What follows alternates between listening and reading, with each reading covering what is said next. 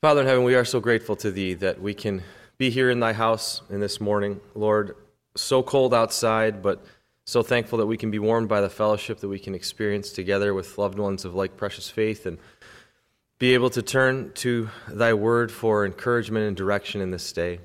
Lord, we're mindful of so many that we've mentioned this morning already that are, are suffering with, with illnesses, and we're sure that there are others that we're not aware of. But Lord, we want to bring them before thee, Brother David and Brother Rod, Brother Ron, and uh, Brother Vinny's father, Brother Willie Sipkar, and Brother Sasha. Lord, some in far flung places and dealing with different um, conditions and different risk factors and all of these words that we've heard so much over the last number of years. But Father, our, we can be so thankful that we know that they all rest in thy hands, that you have ordained their path and will watch over each one of them. Lord, we pray that thy will would be would be to restore each of them to their health and to us, uh, Father, but we pray that our minds and our hearts could be focused about thy will and to be able to receive it as it would be unfolding. Lord, we, we're mindful of that in, in regard to Brother Tom and mourning his loss and his family, um, having to, to see his passing this past Wednesday. Lord, pray that you'd watch over them, watch over his little congregation there, Lord. Pray that as um, efforts are put in motion to bring brothers and, and ones to there to serve, Father, that that would go smoothly and that they could feel the love of the fellowship and the love of the Father as as as we would work to minister on their behalf. And Lord, even we can rejoice that Brother Ed went back or went to his reward and now no longer suffers with the ailments of this fragile flesh. And so, Lord, we can be thankful, but pray that you'd watch over his his family, his large extended family with children and grandchildren and great grandchildren at this point, and that they would know and be able to rejoice as well at, at, the witness that he was to, to all, and pray, Lord, that one that we could all strive to, to emulate. Lord, as we would look into your word in this day, we're, we're thankful that we have the opportunity to do so. Pray that our minds and our hearts could be focused about it. Pray that we would rely on thee to give us the inspiration and the direction where it's needful for our path. And so, as we would do that, we'll give thee thanks. Pray that you'd be with the other loved ones who can't be with us in this day and, and, minister to them as well. And for it all, Lord, we'll give thee thanks and pray it in Jesus' name. Amen.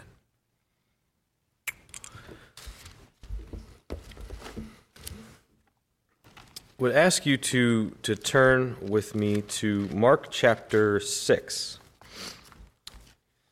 I was actually, uh, with Uncle David out, I had planned on having the Bible class this morning um, so I was in chapter 5 and had kind of looked over that. And then when word got around this morning of some of the illness going on, some of our responsibilities changed. And so I was left uh, looking for an inspiration for the morning service. And chapter 6 in Mark opened, along with a number of other scriptures that we'll, we'll look into. Um, but a, a couple thoughts just to ponder to start.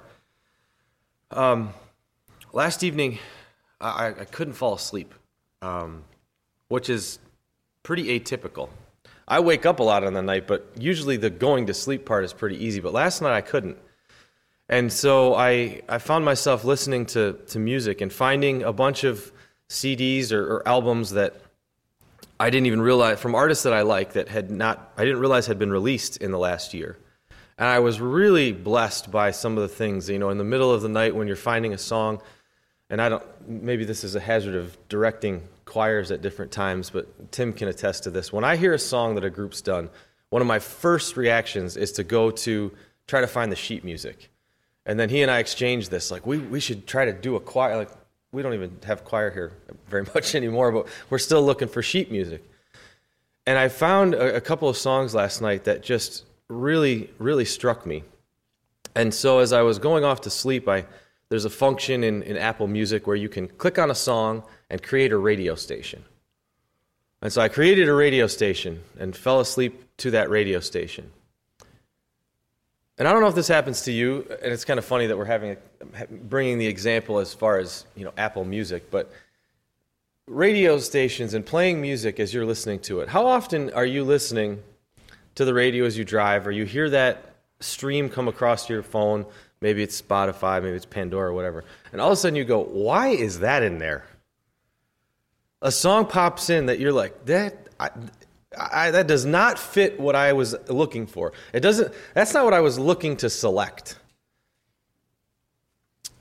It happened to me last night, and I, I, I kind of woke up. I mean, as I was dozing off, all of a sudden this one that didn't fit the pattern popped in. And I thought, that just doesn't fit.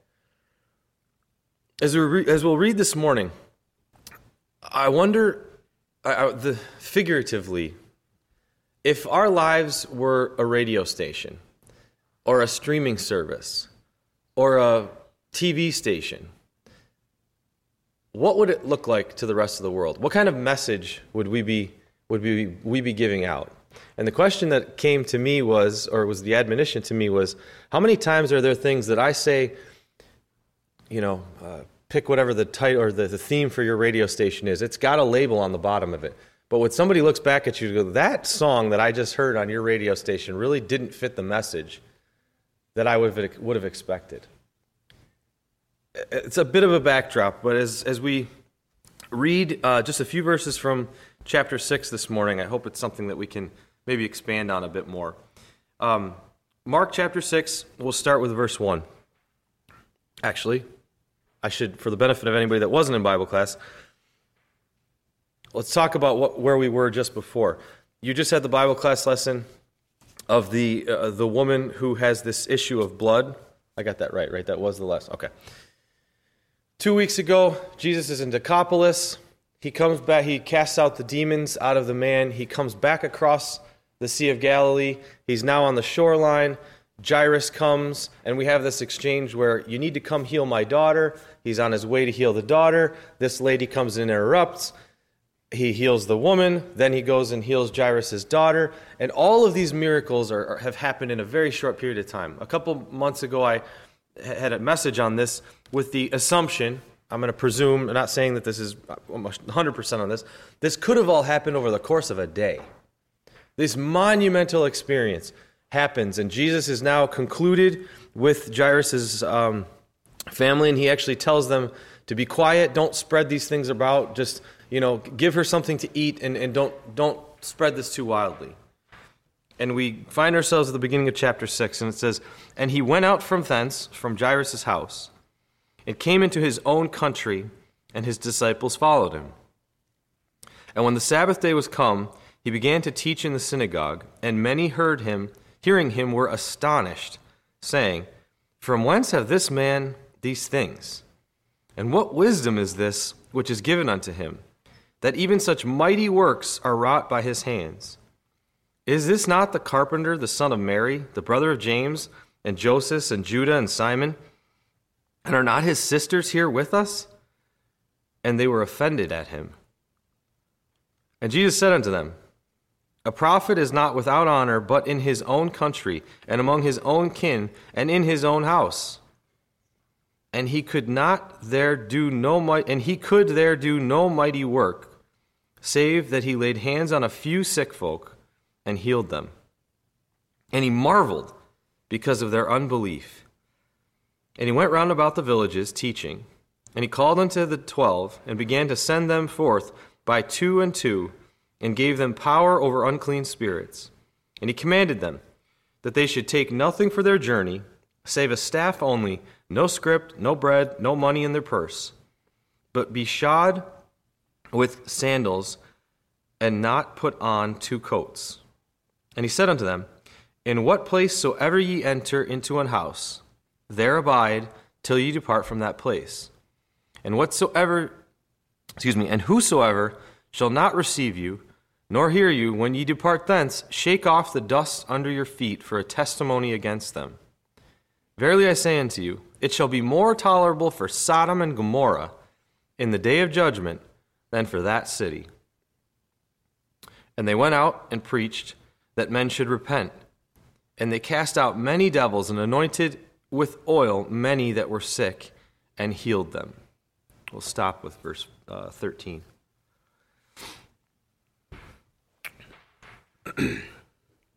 so we have Jesus uh, leaving Jairus' house. If, if you remember, geographically where this was. This was along the Sea of Galilee, one side or the other. We don't know quite how far he had to go to get to Jairus' house, but we know that they at least started on the shoreline. And it says that he went back to his own country, going back to Nazareth. Not really that far. I, you know, I'm not good with the mileage part of things, but I, if you look on a map, it's relatively close. This isn't a, a huge distance that he was traveling.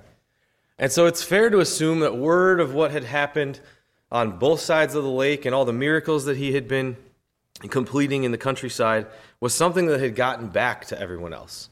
That they were aware, at least on the surface, of, of what had happened.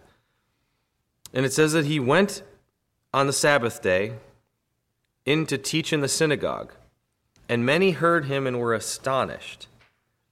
As his pattern was, right, he went as a, a good rabbi and having his disciples with him, he went in and started to expound from the scripture.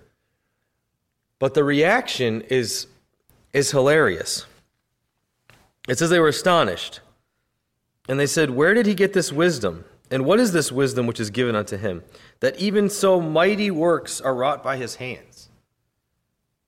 This was a man that they knew you know, a few years before he had gone away from them, and but it, it sounds like up until his ministry began, he was a local. He was a local carpenter. It says, Is this not the carpenter? Let's actually break these down. Is this not the carpenter? One interesting thing that I, I, I noted or was kind of reading in some, some commentaries here. We always talk about Christ as a carpenter, thinking that he was uh, like a furniture maker, which is, could be completely correct. But the actual word that is used, carpenter, stands for builder, or it translates to builder. And if you look at what the construction methods were back then, it would have been a stone was the predominant building material of homes and things. So when in our and it's not a bad thing, but in our mind's eye, as Uncle Scott would say, if we're looking in the Sunday school lessons and we're putting the felt board together, it was always Jesus with a hand plane or Joseph with a hand plane and big pieces of, of wood shavings rolling off. But I had to think like this this may have been a contractor. He may have been one that was building um, building walls or, or, or, retaining walls along the hills in, in Nazareth. When we were watching the Vander Laan series a couple of weeks ago, how many different stone gates were set up and, and hitting with a chisel and a hammer these, these stones to hew them into something. And just gives me a, a bit of a different thought. Maybe not as, um, as certainly not maybe not as technical, but not as um, meticulous of, of a task as, as putting furniture together. And, and especially the way that it's brought about here in Mark 6, where they, they say, isn't he just, isn't this a carpenter's son? In our time today, I'm not going to disparage a particular occupation, but we know, or we can, in our minds, if you think of that like lesser occupation, or what we would joke about as being a lesser occupation, it almost seems like that's what they're suggesting here. Isn't, he the, isn't this a carpenter? The son of Mary, not the son of Joseph. Normally, it would have been the son of the father. You son of your father. Well, if he said you son of your mother, that's not a nice thing to say. This was a disparaging thing they're saying. Maybe it meant that Joseph had passed already, which is, is one, one thought. But to point out, even if he had passed, it would have the lineage would have come from the father. And is this isn't the son of Mary? The brother of James and Joseph? Wonder what it means about James and Joseph. Like, isn't he their little brother? Maybe they relating it to this family. Th- these are folks we know and by the tone that we read into it, rather unimpressive, they're assuming, or we, we can assume. And it says they were offended at him. I don't know why they would be offended. I don't know if the message was something they didn't want to hear. There wouldn't have been any inconsistency from what they had heard previously in the synagogue, preaching the scripture. But Jesus is taking this all in. He's He's in the synagogue back in his hometown and getting a terrible reception. This famous man that had hordes of people flocking to him on the Sea of Galilee, just a few miles away, now goes back home and nobody wants anything to do with him. They're, they're maybe not embarrassed, but they're dismissive of him.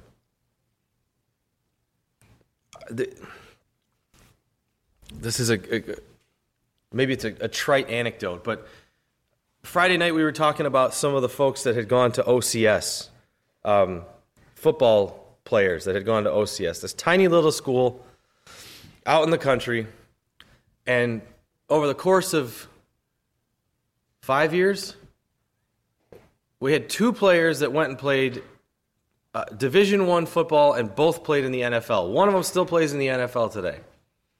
It's mind blowing that something like that. When I started at Onondaga Central, the football team was so bad they canceled the season because they only had three people show up for the first practice. And there was just jokes. It was a laughing stock how bad they were. And by the time I graduated, we won a state championship and had two people in the NFL. And as Renee and I were recounting on Friday night, this is a badge of honor that any of us from OCS will recall. You know, I, the, I, there's a point to this, I promise. One of the gentlemen that still plays in the NFL today, his name's Latavius Murray.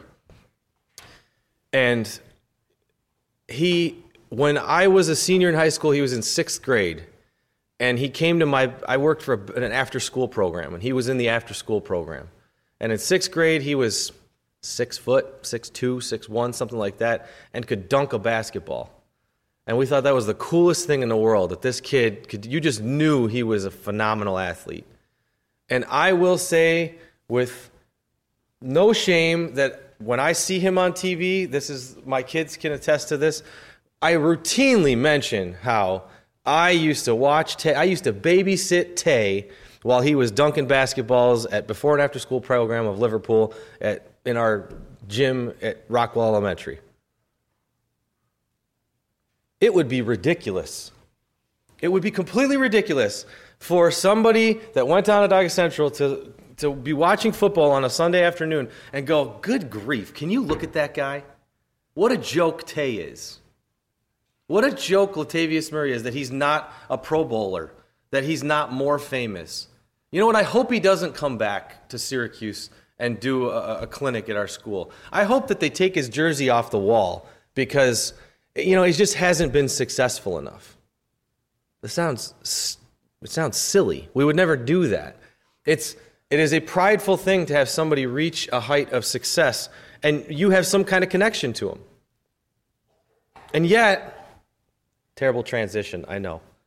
And yet, we're looking at a town here that, spirituality aside, the pure measure of a man that was going about and healing folks, casting out demons, had followers all around him. He got back to his hometown and they said, We don't want anything to do with you. They were offended of him.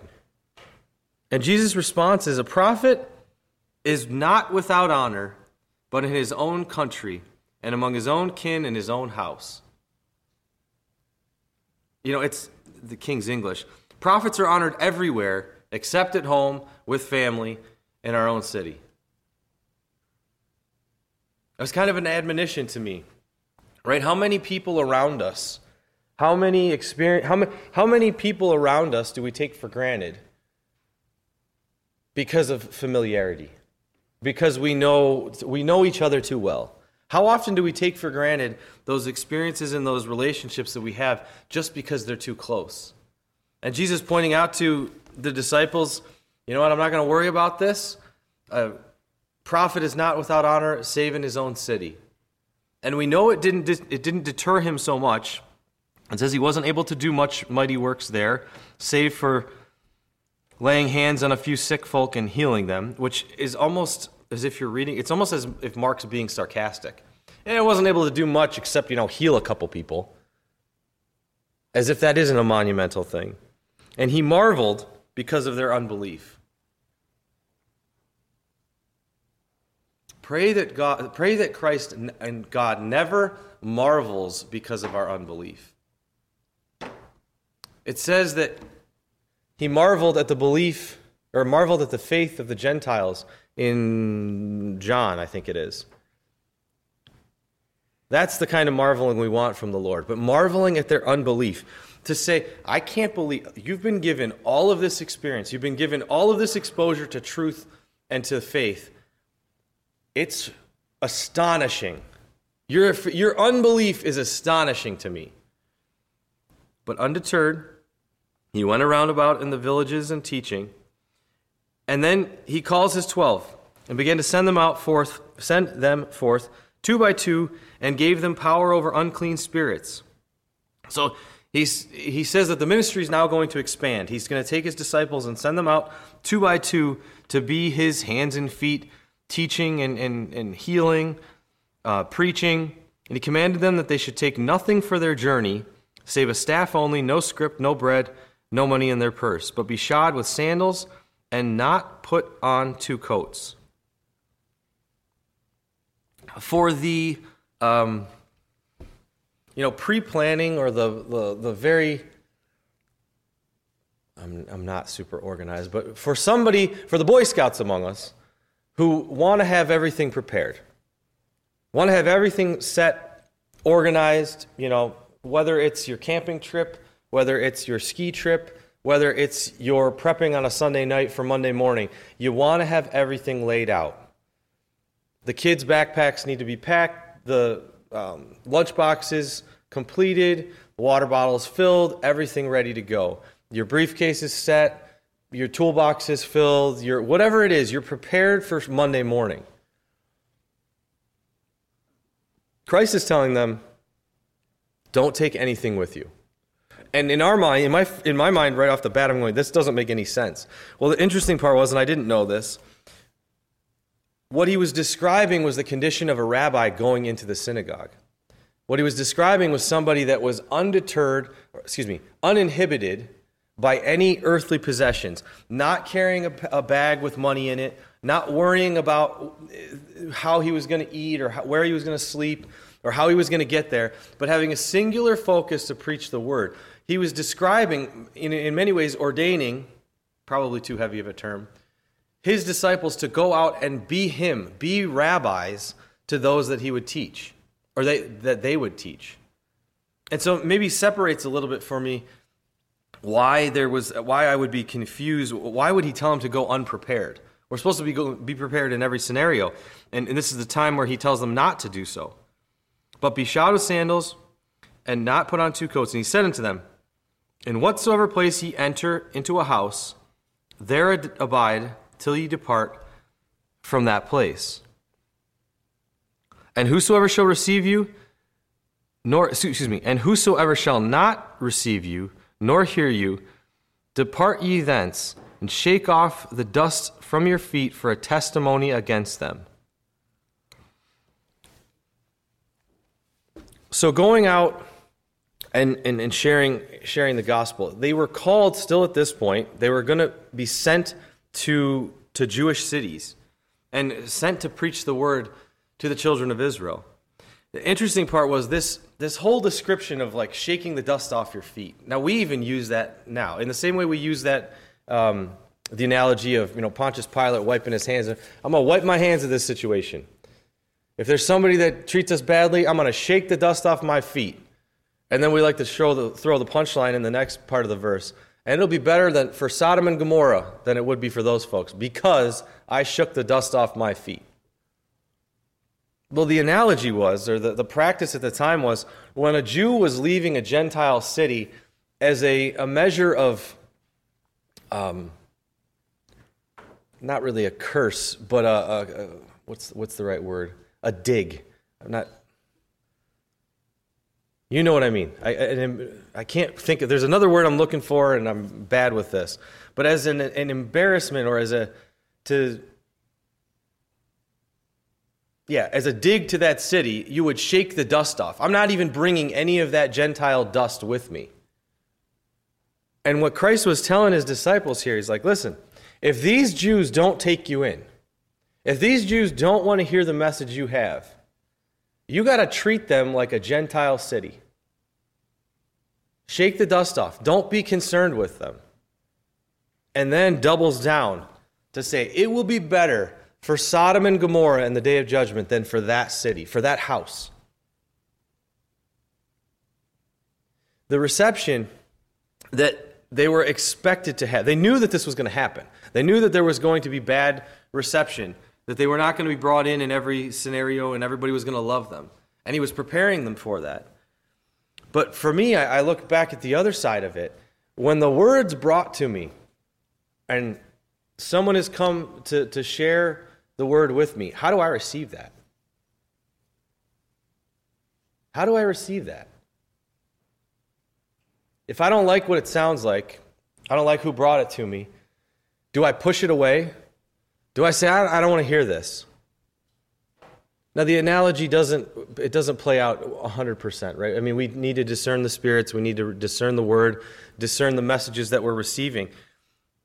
And I'm not saying that we're putting ourselves in jeopardy of being Sodom and Gomorrah by saying we could be cautious of what we bring into our houses. But the, the heart of how I receive a messenger, or receive a message, not a messenger, the heart of how I receive a message, where is that? Where is it founded in? And what kind of steps am I putting along the way to discern and judge the message that I'm receiving? And it says that they went out and preached that men should repent. This, as if you look at it in the Amplified, I want to read it for you. One, the Amplified doesn't say it exactly this way, but the, the t- context would say, and they went out and preached so that men would repent. And they cast out many devils and anointed with oil many that were sick and healed them. Getting to this thought about what our um, radio station or TV station would sound or look like. Christ has sent us out in the same way that he sent out his disciples. We are his disciples. I mean, coincidentally, we're sitting in the apostolic Christian church. We, we follow after the path of the apostles, and in doing that, preaching the gospel to those that we, we come in contact with, that we seek to make contact with. But as we do that, what does our message look like? How are we proclaiming the truth? How are we proclaiming our testimony? The interesting part is if we read verse 12, and they went out and preached that men should repent, we kind of know what that looks like. We, we know what that looks like, and that's sometimes abrasive. That's sometimes the man with the sandwich cart that we use as the example, standing on Marshall Street on your way up to the dome, preaching hellfire and condemnation and talking about all the abominable things that happen in the world and how there will be judgment for all those things. And they are absolutely true. And that is, he reads that scripture that way, and I won't fault him for that. But what struck me about it this morning was preaching so that men would repent. What does that look like? If we preach about the truth of Christ, tr- preach about the love of God, his gift of salvation, the sacrifice of his Son, the blessings of living in the Spirit, having a purpose, having a purpose here below as we experience eternal life starting on earth giving us the peace and freedom of freedom from sin and a purpose to live after Christ. That's a reason that would cause people to repent. That kind of a message is one that would be preached so that men would repent. And as God's given the gift to each of us to share our testimony in different ways, sure, sometimes it's going to be preached that men must repent and screaming and yelling and arms flailing and voice calling in the wilderness, prepare you the way of the Lord? Sure. But what I was really encouraged by today was reading about how my, the message of Christ that I receive, and let's just use it as our testimony, sharing the testimony of faith that we have as believers, sharing that with the world around us so that men would repent. Where did the thought for a lot of this come from. Last night, as I was listening to some songs, one of the phrases in the songs was, um, I don't even know how, I, it may not even been in the song. I'm not sure where this came from, but what's your favorite Bible verse? Or sing your favorite Bible verse, something like that. And then one of the people in the song said, Let the redeemed of the Lord say so. and I couldn't remember where that was. I knew that was a verse. Uh, the thing is, to my shame, I know that that's a verse in a song. It's a verse in or a phrase in a ton of songs, but I wasn't sure exactly where that was in Scripture. And so as I was looking in the dark last night, Psalm 107, verses 1 and 2. Oh, give thanks unto the Lord, for he is good, for his mercy endureth, endureth forever. Let the redeemed of the Lord say so, whom he hath redeemed from the hand of the enemy. I know that phrase, let the redeemed of the Lord say so, but I wasn't sure what the beginning part was. What are we supposed to say? Let the redeemed of the Lord say what? To give thanks unto the Lord, for he is good, for his mercy endureth forever. And so the thought being, if I'm supposed to be proclaiming, Jesus sent his disciples out to preach that men would repent, so that men would repent. And he gave them the mechanisms and the description as to, to how to treat their reception. If you're received well, stay there, preach with them, teach with them. If you're not, don't belabor yourself. The field is bigger, there are more places to go. He gave them the mechanism and then told them that they needed to preach that men would repent. And so if, if, my, if my direction, my commission is the same, and that I'm to be sharing the word and my testimony with all those around me, how am I doing that? What does it look like? Is it consistent? That radio analogy. In this day and age, we live in a. Uh, I'm going to go TV, TV stations. We, we all know the bend of the different TV stations. If you turn on ESPN, you know what you're getting. If I ask Ethan in the morning, what are you watching? He says ESPN. Okay, I know what he's watching. It's all sports all the time. If I turn on the TV and he said, well, he would never do this, but if, if Ashley comes home and says, what are you watching? I say Fox News. Pretty consistent, you know what you're getting. Doesn't really happen, but if she said CNN and I said CNN, that'd be a different thing. We all know where, like, the title of what you're watching or what you're proclaiming is pretty clear and consistent. Because those things give you one shot. What is the title of my TV station? What is the theme of my, my radio station? WMHR. You know what you're going to get. You're listening to the Focus on the Family podcast. You know what you're going to get.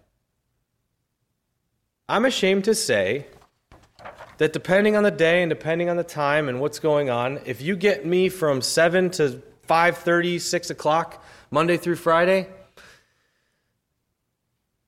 I'm a Christian radio station mixed with a fair amount of politics and a lot of frustration.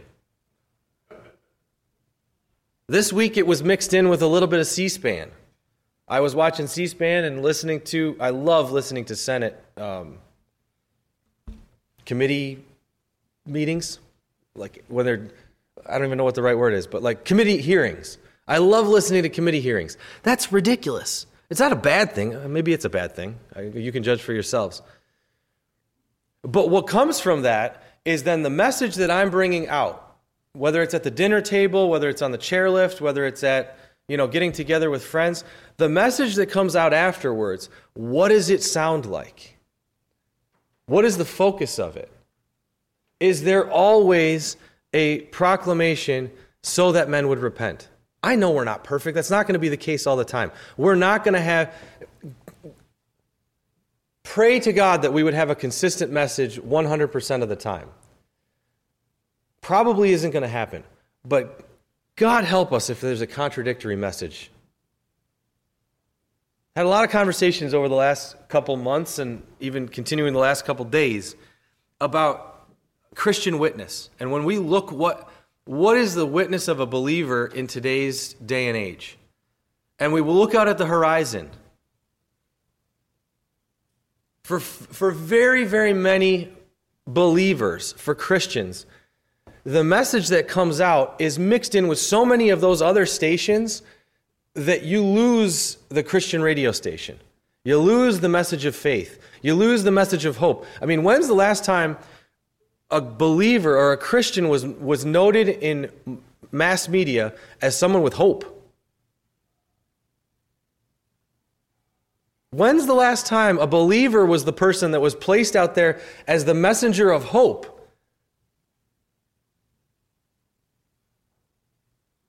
But you know what? In my office, I need to work a lot harder to be the messenger, the example, the uh, one proclaiming a hope.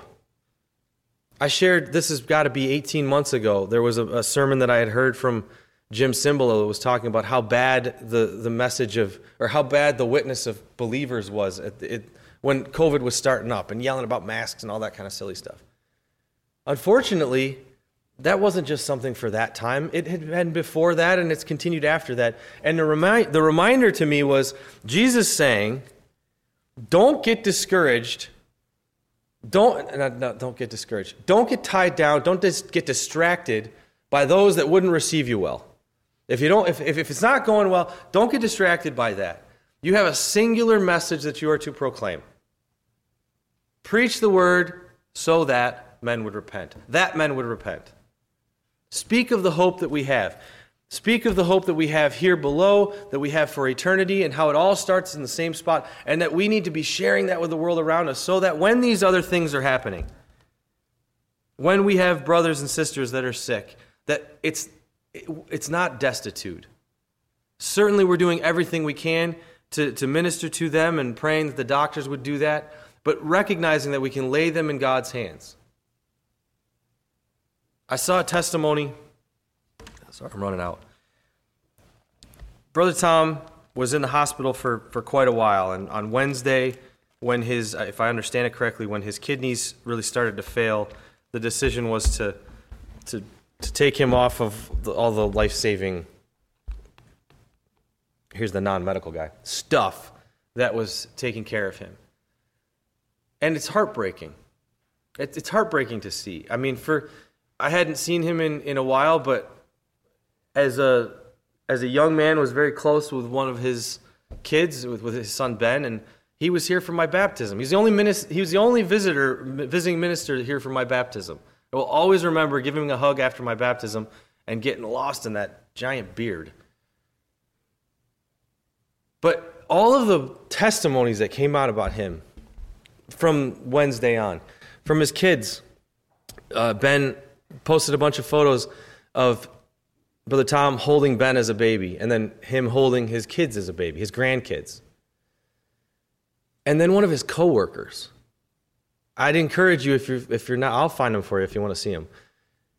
If you're not f- friends with any of those folks on Facebook, one of the blessings of Facebook is being able to see these things. One of his coworkers posted a tribute to him that wasn't wasn't flowery in a measure of he was a missionary to everyone here, and, but just spoke of the genuine, loving, servant heart that he had. Quiet man that would speak no ill of anyone, but was a witness of love and faith to anyone that he encountered. Didn't do it with a sandwich cart on sandwich cart, sandwich card on his chest, proclaiming condemnation to the world around him. But when somebody says that, you, that they leave a gaping hole of love by, by being gone, there's a recognition of where that came from. And pray that, as, that our lives would, would be that. That the radio station or TV station that we're proclaiming would be that same one that that brother was proclaiming. Not loud and boisterous, not making huge waves but by a quiet, simple faith, you know, Micah 6 8, when that was the other one, when you think of your favorite verse, that's, that's one of mine. He has showed the old man, what is good and what the Lord desires of thee. But to do, but to, hold on. To do justly and to love mercy and to walk humbly with thy God is one of my favorites. And I'm going to find it so I say it right. He has showed thee, O man, what is good and what the Lord doth require of thee, but to do justly and to love mercy and to walk humbly with thy God. Pray that as we as we walk and have different different ways of doing it, where they say different strokes for different folks and different strides for different people, that the consistency of our message of faith would be one that the Lord would be honored by, and that one and one that would touch all those that we would come in contact with.